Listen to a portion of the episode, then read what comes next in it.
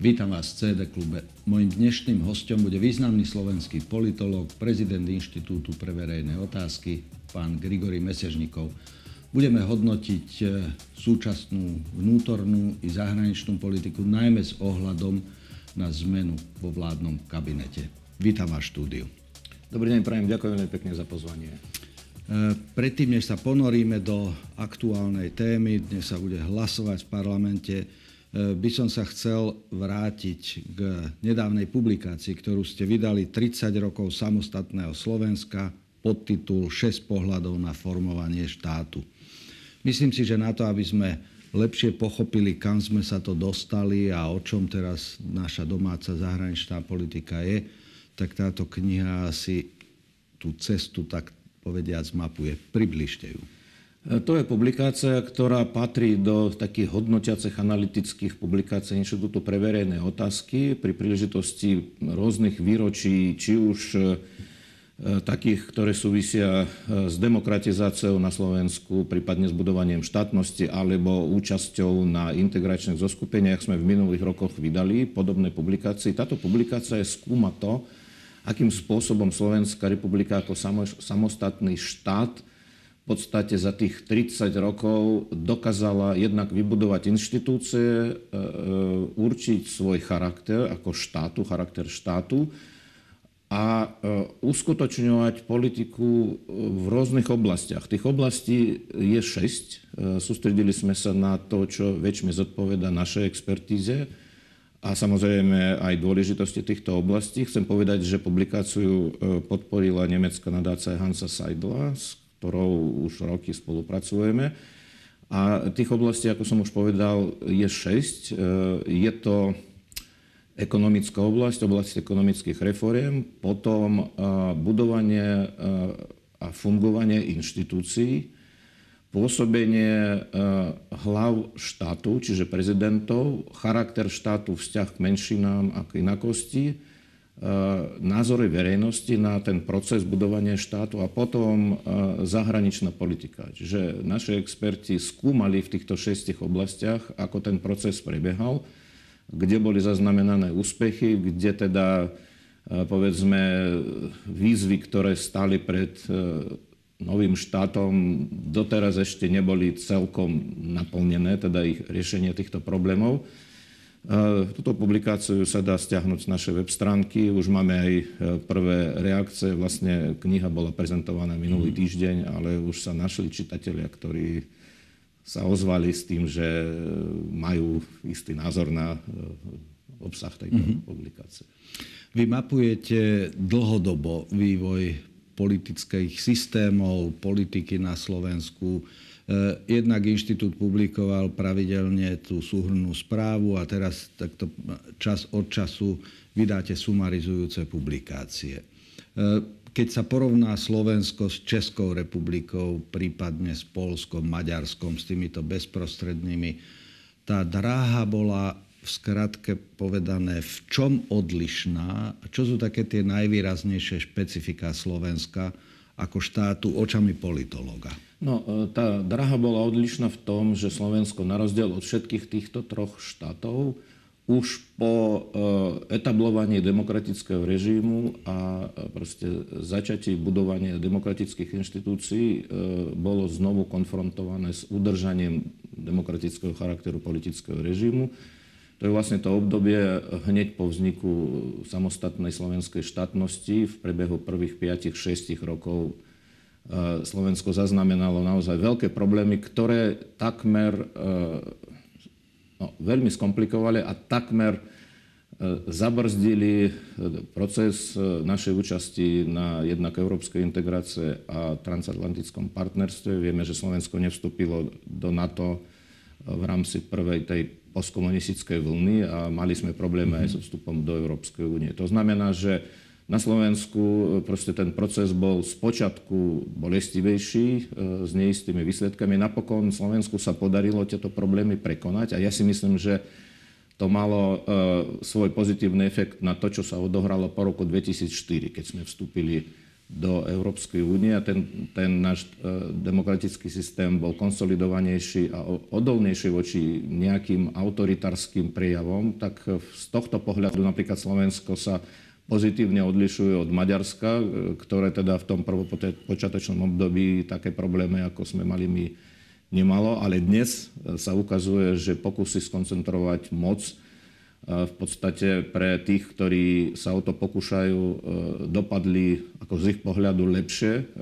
Ja si myslím, že Slovensko bolo zaštepené proti autoritárskym mm-hmm. tendenciám ešte predtým, než sme vstúpili do Európskej únie. A dnes z pohľadu nášho členstva v Európskej únie a nášho vzťahu s celoeurópskymi inštitúciami Myslím si, že Slovensko celkom slušne ako vychádza v porovnaní s našim severným a južným susedom. Nechcem sa mhm. dotýkať tých konkrétnych príčin toho, ale, ale vidíme, že proste Slovensko je krajina, ktorá je schopná s tými výzvami sa popasovať tak, že napokon nedochádza k tým nejakým najproblematickejším scenárom. No a čo sa týka Českej republiky, tak Myslím si, že treba oceniť, že tie vzťahy po rozdelení Československa zostali medzi e, dvoma republikami veľmi dobré, dá sa povedať, že vrúcne.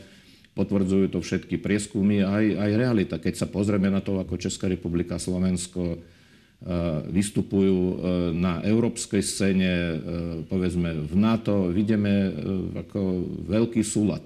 Mm-hmm. Takže Slovensko e, rozhodne sa nedá povedať, že bolo premiantom celého toho demokratizačného procesu, ale v niektorých oblastiach myslím si, že sme našich susedov predstihli, najmä v tej ekonomickej. A práve v tejto, e, v tejto publikácii je veľmi dobrá analýza toho, ako Slovensko e, najmä v tých kritických okamihoch, keď bolo treba plniť kritéria na vstup do Európskej únie, ako slušne postupovalo v tých ekonomických reformách, no bohužiaľ teda posledné mm-hmm. obdobie skôr svedčia o istej stagnácii v tejto oblasti. E, v akom stave, čiže tá 30-ročná dráha ste v kocke zhrnuli, porovnali aj s tými okolitými štátmi, v akom stave je súčasná slovenská spoločnosť a v akom stave je politický systém?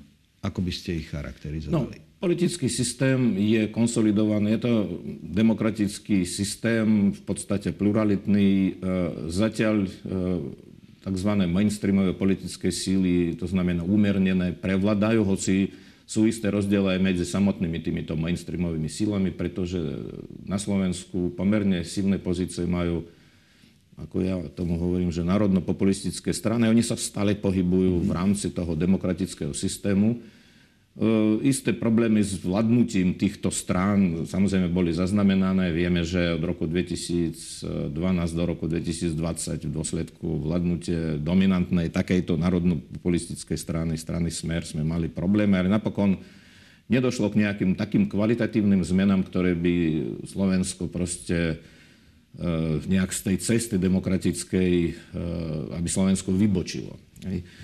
Ale tá politická scéna je veľmi zvláštna a v poslednom období najmä e, dochádza k posilneniu e, tej časti politického spektra, ktorá liberálnu demokraciu v podstate, dá sa povedať, že odmieta. Mm-hmm. To sú tie pravicové extremistické síly, ktoré sú, ktoré sú e, v parlamente. No a stav slovenskej spoločnosti, tak samozrejme, že je tu úzke prepojenie medzi stavom politickej scény, stranického systému a potom politickými a ideovými preferenciami obyvateľstva. Tak v roku 1998 prevládli eh, občania s demokratickými názormi a podporili strany, ktoré boli za európsku orientáciu. A boli to strany rôznej ideologickej orientácie. Neboli to iba stredopravé strany, bola to aj demokratická ľavica, vtedy vznikli aj nové strany, tak vtedy dokonca ústavná väčšina takýchto subjektov bola vytvorená. No v súčasnosti ten stav je podľa mňa menej priaznivý a je to tiež aj odraz toho, ako slovenské občania pristupujú k vývoju spoločnosti. Mm-hmm. A v tejto knihe zaznamenávame, ako sa vyvíjal vzťah ľudí k hlavnému smerovaniu slovenskej spoločnosti a v súčasnosti sú tam údaje, dá sa povedať, asi z konca minulého roka alebo začiatku tohto roku.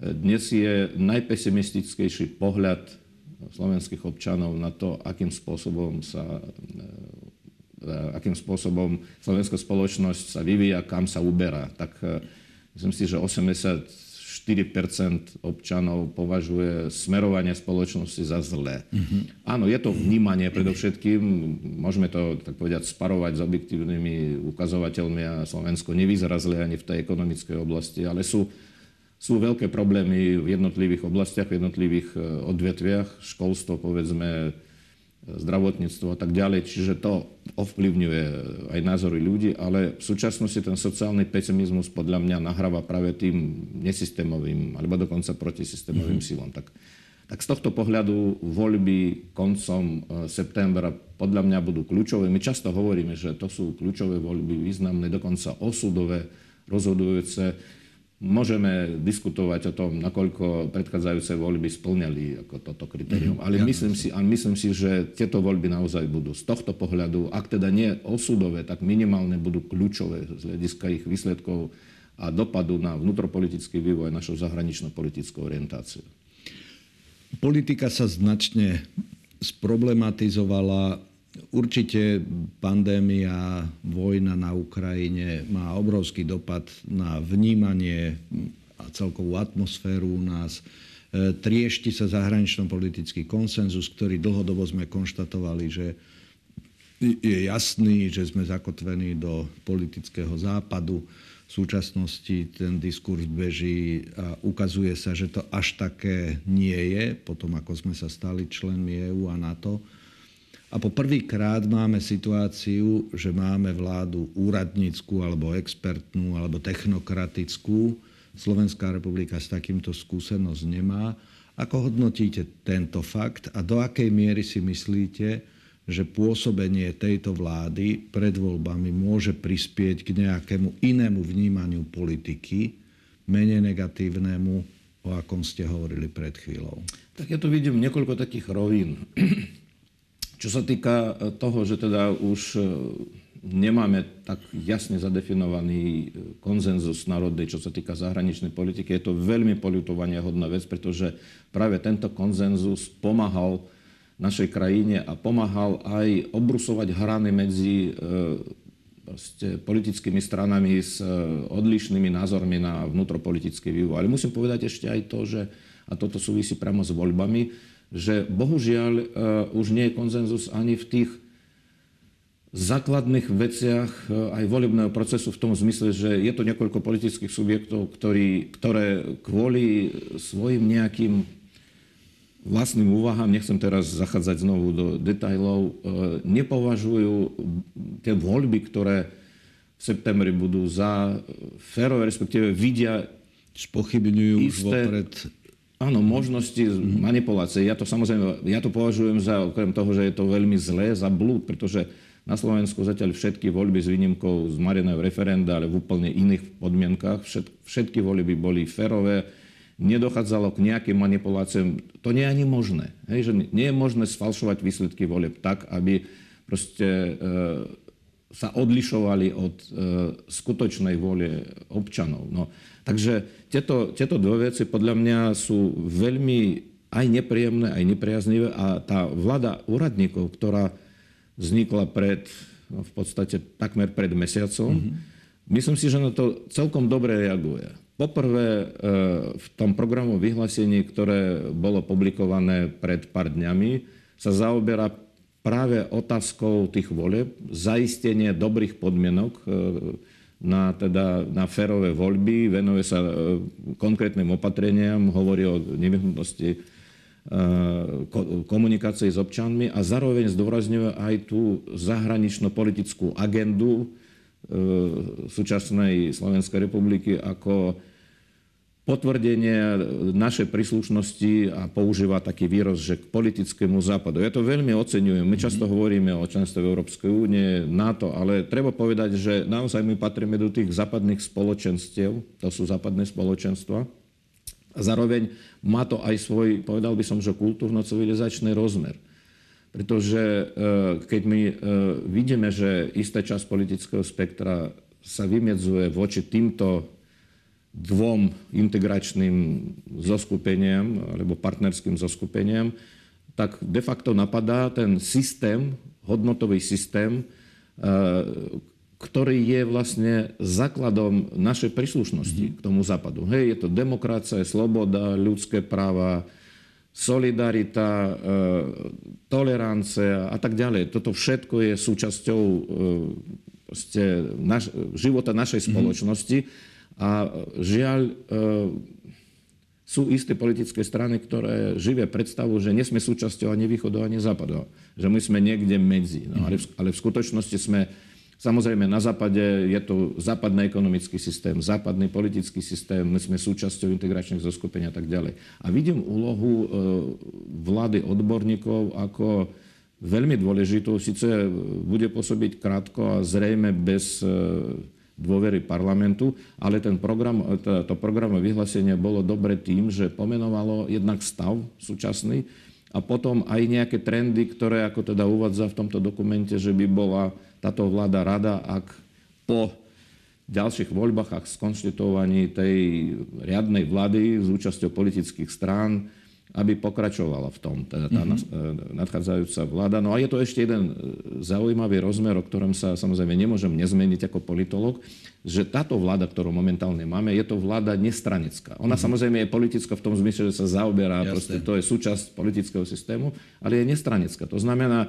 ľudia, ktorí pracujú v tejto vláde, aj teda jednotlivo, aj ako celok, ten kabinet, oni sa necítia byť e, viazaní niečím, čo môže ich postoj a ich politiku ovplyvniť z pohľadu politických strán. Nikto nie je tam stranickým predstaviteľom, mm-hmm. čiže oni sú voľnejší v definovaní tej situácie aj v navrhovaní tých opatrení, ktoré podľa nich sú potrebné v priebehu e, niekoľkých mesiacov. A to je taká vec, ktorá na jednej strane podľa mňa vytvára predpoklad pre síce krátke, ale veľmi kvalitné účinkovanie tejto vlády, mhm. dokonca aj bez e, dôvery, ak dôveru nedostane. Ale na druhej strane to svedčí o tom, že ako nezodpovedne pristupovali politici v predchádzajúcich volebných obdobiach a najmä v tom poslednom volebnom období, že zahltili e, občanov tými vnútornými konfliktami, vnútrokoaličnými mm. konfliktami. Oni sa menej týkali vlády, viac tej koalície. Ale vnímanie ľudí je také, že vláda bola chaotická, ano. vláda bola konfliktná. V skutočnosti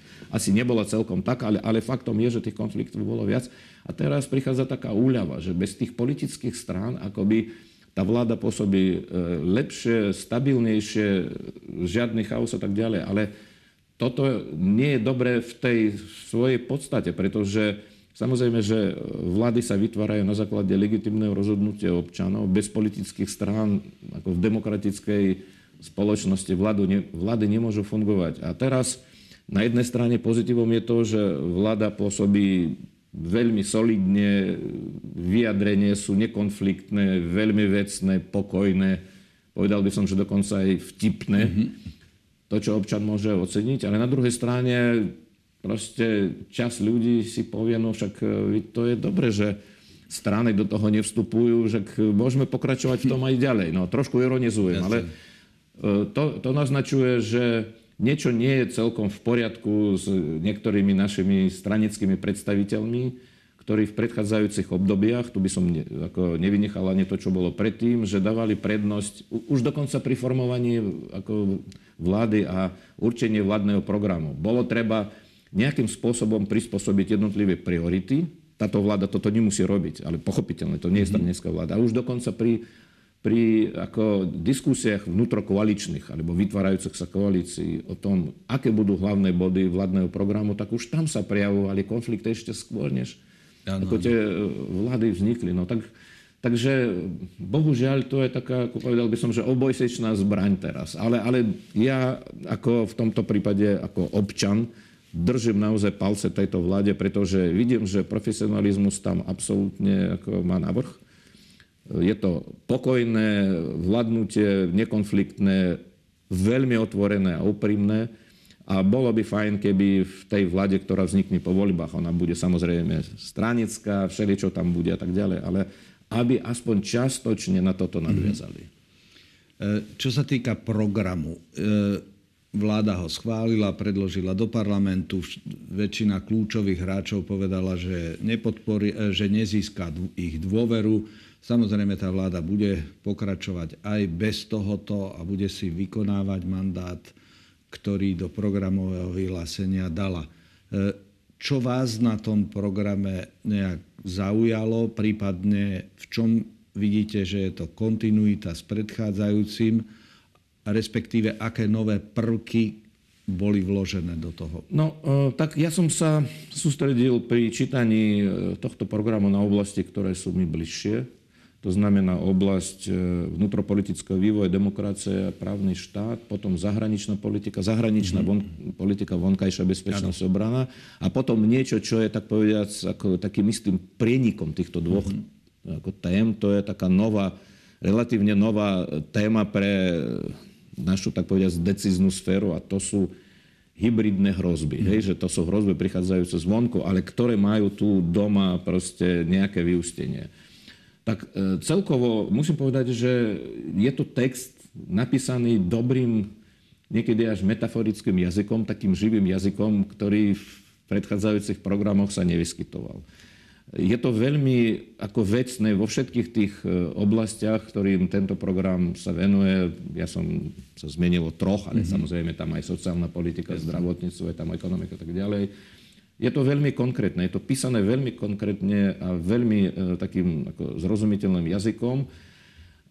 Je tam niekoľko takých priorit a ja veľmi oceňujem to, že čo sa týka tých krátkodobých priorit, ono vlastne znie to tak, že krátkodobé priority sú možno menej dôležité než dlhodobé, pretože dlhodobé sú strategické, ale táto vláda bude pôsobiť iba pár Jasne. mesiacov. Čiže z môjho pohľadu je dôležité, čo napísala táto vláda v svojom programe vyhlásení v tých krátkodobých prioritách a tam sú podstate tri také dôležité veci. Prvá e, priorita, o tom sme už hovorili, mm. riad, riadny chod štátu do volieb, to znamená zaistenie stability.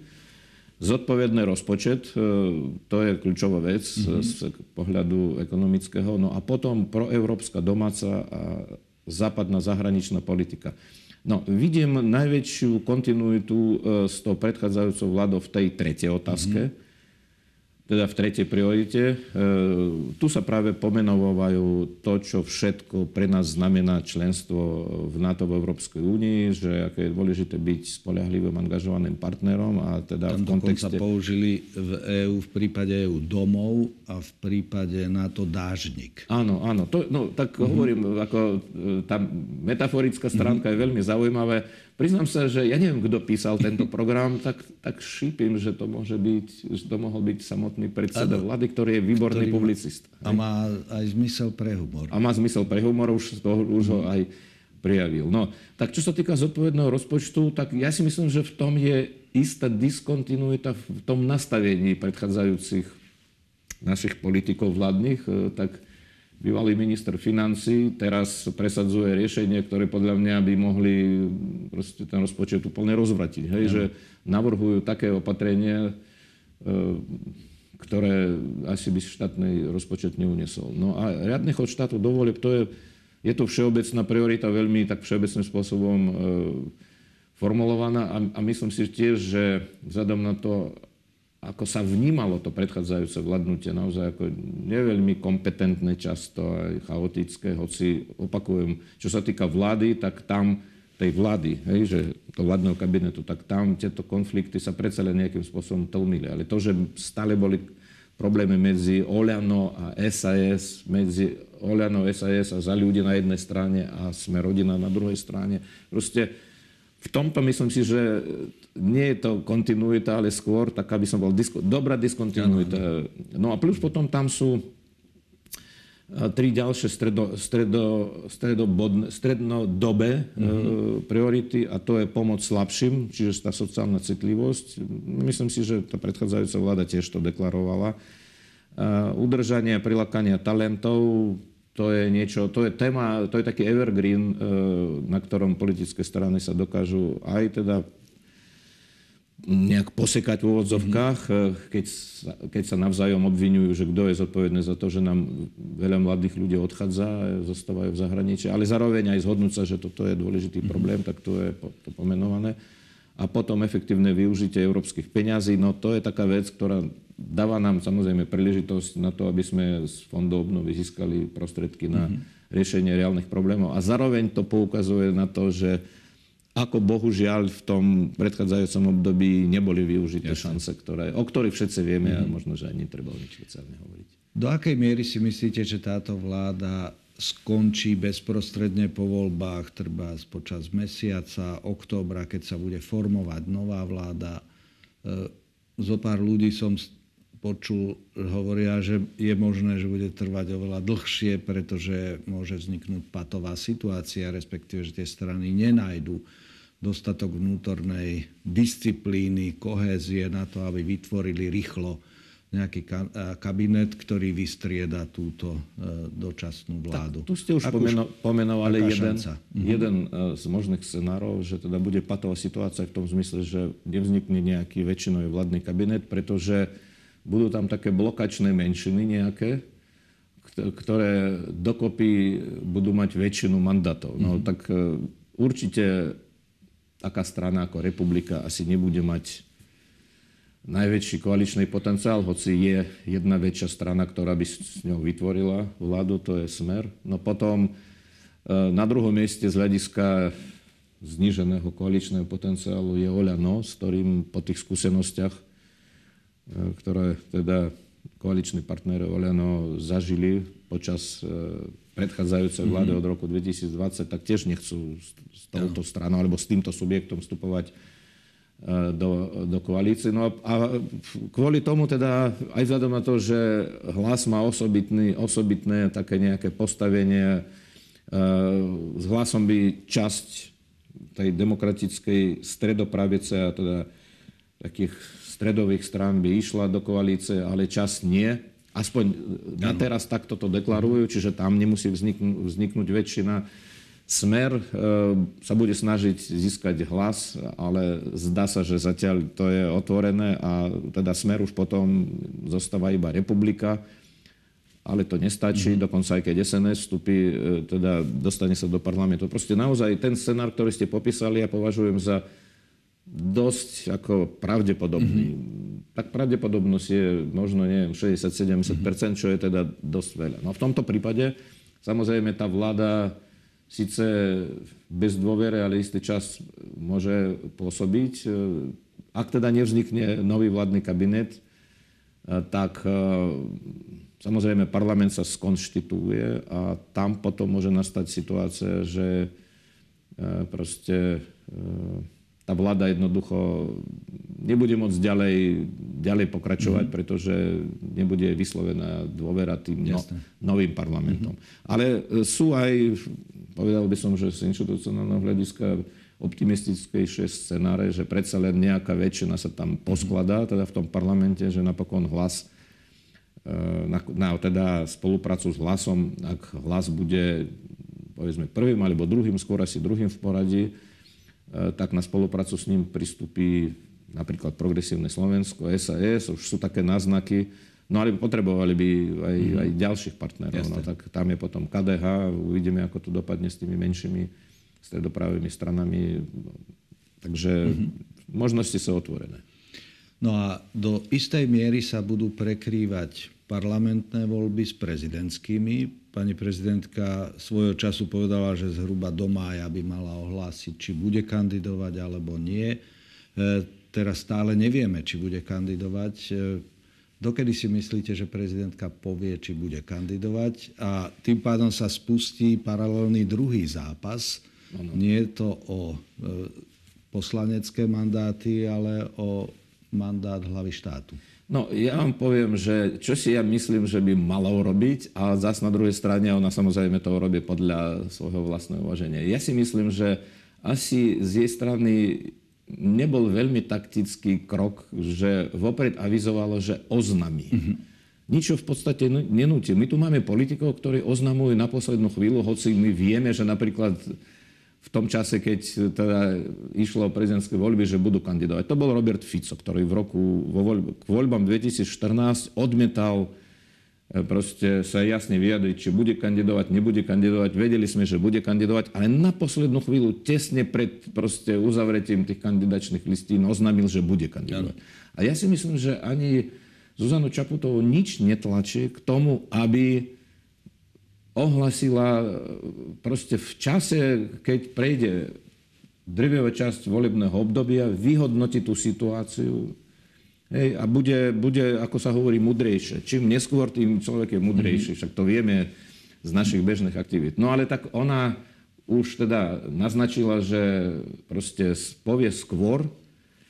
Ja si myslím, že ona je veľmi taký postivý, čestný človek, otvorený a úprimný. A e, naša politická scéna niekedy je tak brutálna, že človek s poctivými e, úmyslami niekedy sa stáva potom aj doslova obeťou rôznych útokov, neferového správania a tak ďalej. Takže môj odhad je taký, že pani prezidentka po tých skúsenostiach, ktoré v posledných mesiacoch zažíva, hej, že proste osobné útoky, vyhrážky, denunciácie zo strany niektorých politikov, napríklad Roberta Fica, jeho nezmysly o tom, že ona je tu nejako predleženou rukou americkej administratíve alebo americkej ambasády a tak ďalej, úplne nehoraznosti. Hej? E, že ona patrí k Georgeovi Sorosovi ako nejaký nástroj jeho ďalší nezmysel. E, tak vzhľadom na to, že predsa len ešte predtým avizovala, že oznámi svoje rozhodnutie, tak asi v prebehu kratšieho času, možno pár týždňov, maximálne pár mesiacov. Aby teda nevznikal dojem, že ona nesplnila niečo, čo sama si stanovila. Mm-hmm. No to je, to je proste taká reholia tých demokratických slušných politikov, že dodržujú potom vlastné sľuby, ktoré ani nemuseli dávať. Voľby sú veľmi náročným procesom, ktorý má ešte aj tú stránku, povedal by som, že technologickú, mm-hmm. dávam to do úvodzoviek.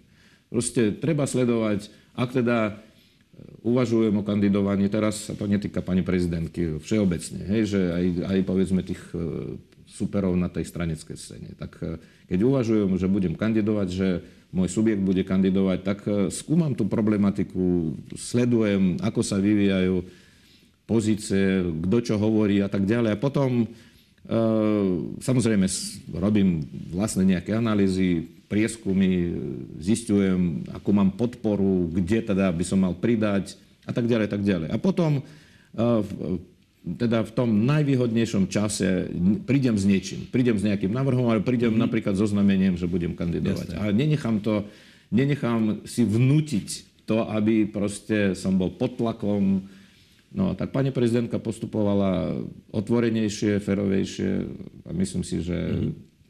teraz sa dostalo do situácie, keď musí proste tento svoj sľub čo, čo najskôr, alebo veľmi rýchlo ako splniť. No a úplne záverečná otázka. Často sa stretávate s predstaviteľmi diplomatov, diplomácie, ktoré sú tu u nás, ja takisto a e, diplomati kladú otázku, o čo v týchto voľbách ide z vášho pohľadu v skratke, o čo pôjde vo voľbách eh, v septem- 30. septembra?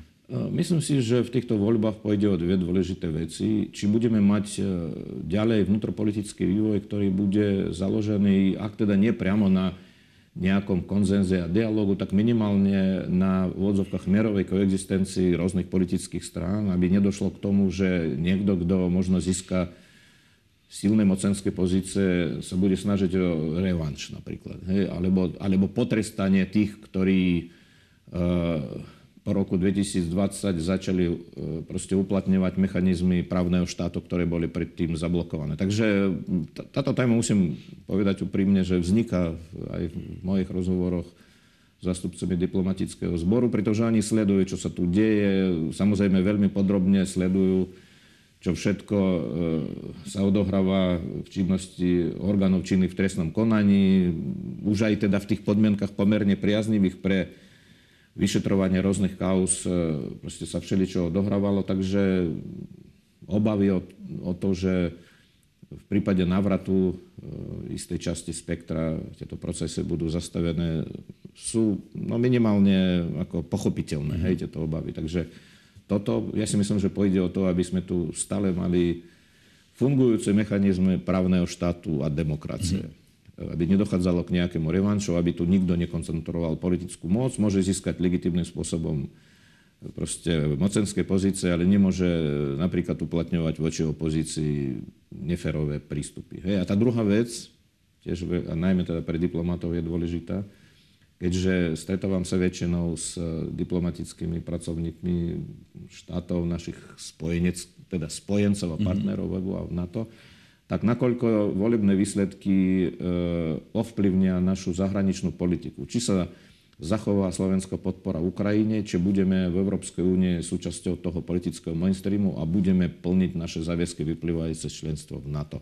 Ja si myslím, že skôr áno.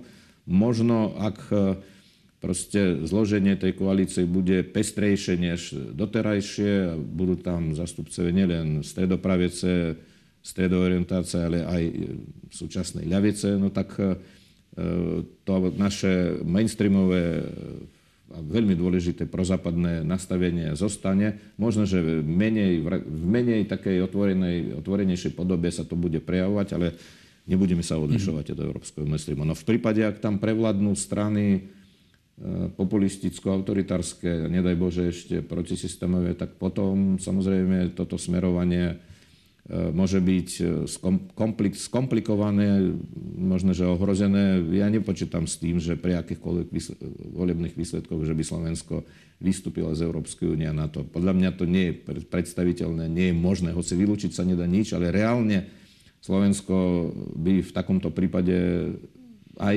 víťazstvo tých problematickejších síl určite zostalo v Európskej únie a v NATO, ale už to, akým spôsobom by sme týchto dvoch inštitúciách fungovali, no tak e, môžeme sa pozrieť na niektoré ďalšie krajiny, kde teda takéto síly, alebo blízke, blízke týmto sílam v týchto vládach, teda týchto štátov pôsobia a aké problémy sú v ich e, vzťahoch e, s Európskou úniou a z NATO. Takže dúfam, že sa tomu vyhneme a budeme pokračovať ako taká dobrá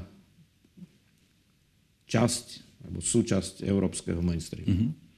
Ďakujem veľmi pekne, že ste prijali pozvanie, že sme prešli v skratke 30 rokov zahraničnej politiky cez predstavenie vašej publikácie, ktorá je voľne dostupná pre našich čitateľov na vašej divákov na web stránke a ďakujem, že ste sa aj podelili v týchto turbulentných časoch o vaše pohľady, pohľady politologa na vývoj domácej a predovšetkým zahraničnej politiky. No a držme si palce, aby ste pri ďalšom mapovaní mali možnosť eh, potvrdiť to, čo hovoríte, že Slovensko bude súčasťou toho mainstreamu európskeho západu, že Európska únia bude našim domovom a Severoatlantická aliancia dážnikom a že budeme môcť dopomôcť k tomu, aby ten konflikt na Ukrajine sa čo najskôr mierovou cestou ukončil. Ďakujem pekne a všetko dobré vám. Verím tomu, ďakujem pekne a ja za pozvanie, bolo mi veľkým potešením. Dovidenia. Dovidenia.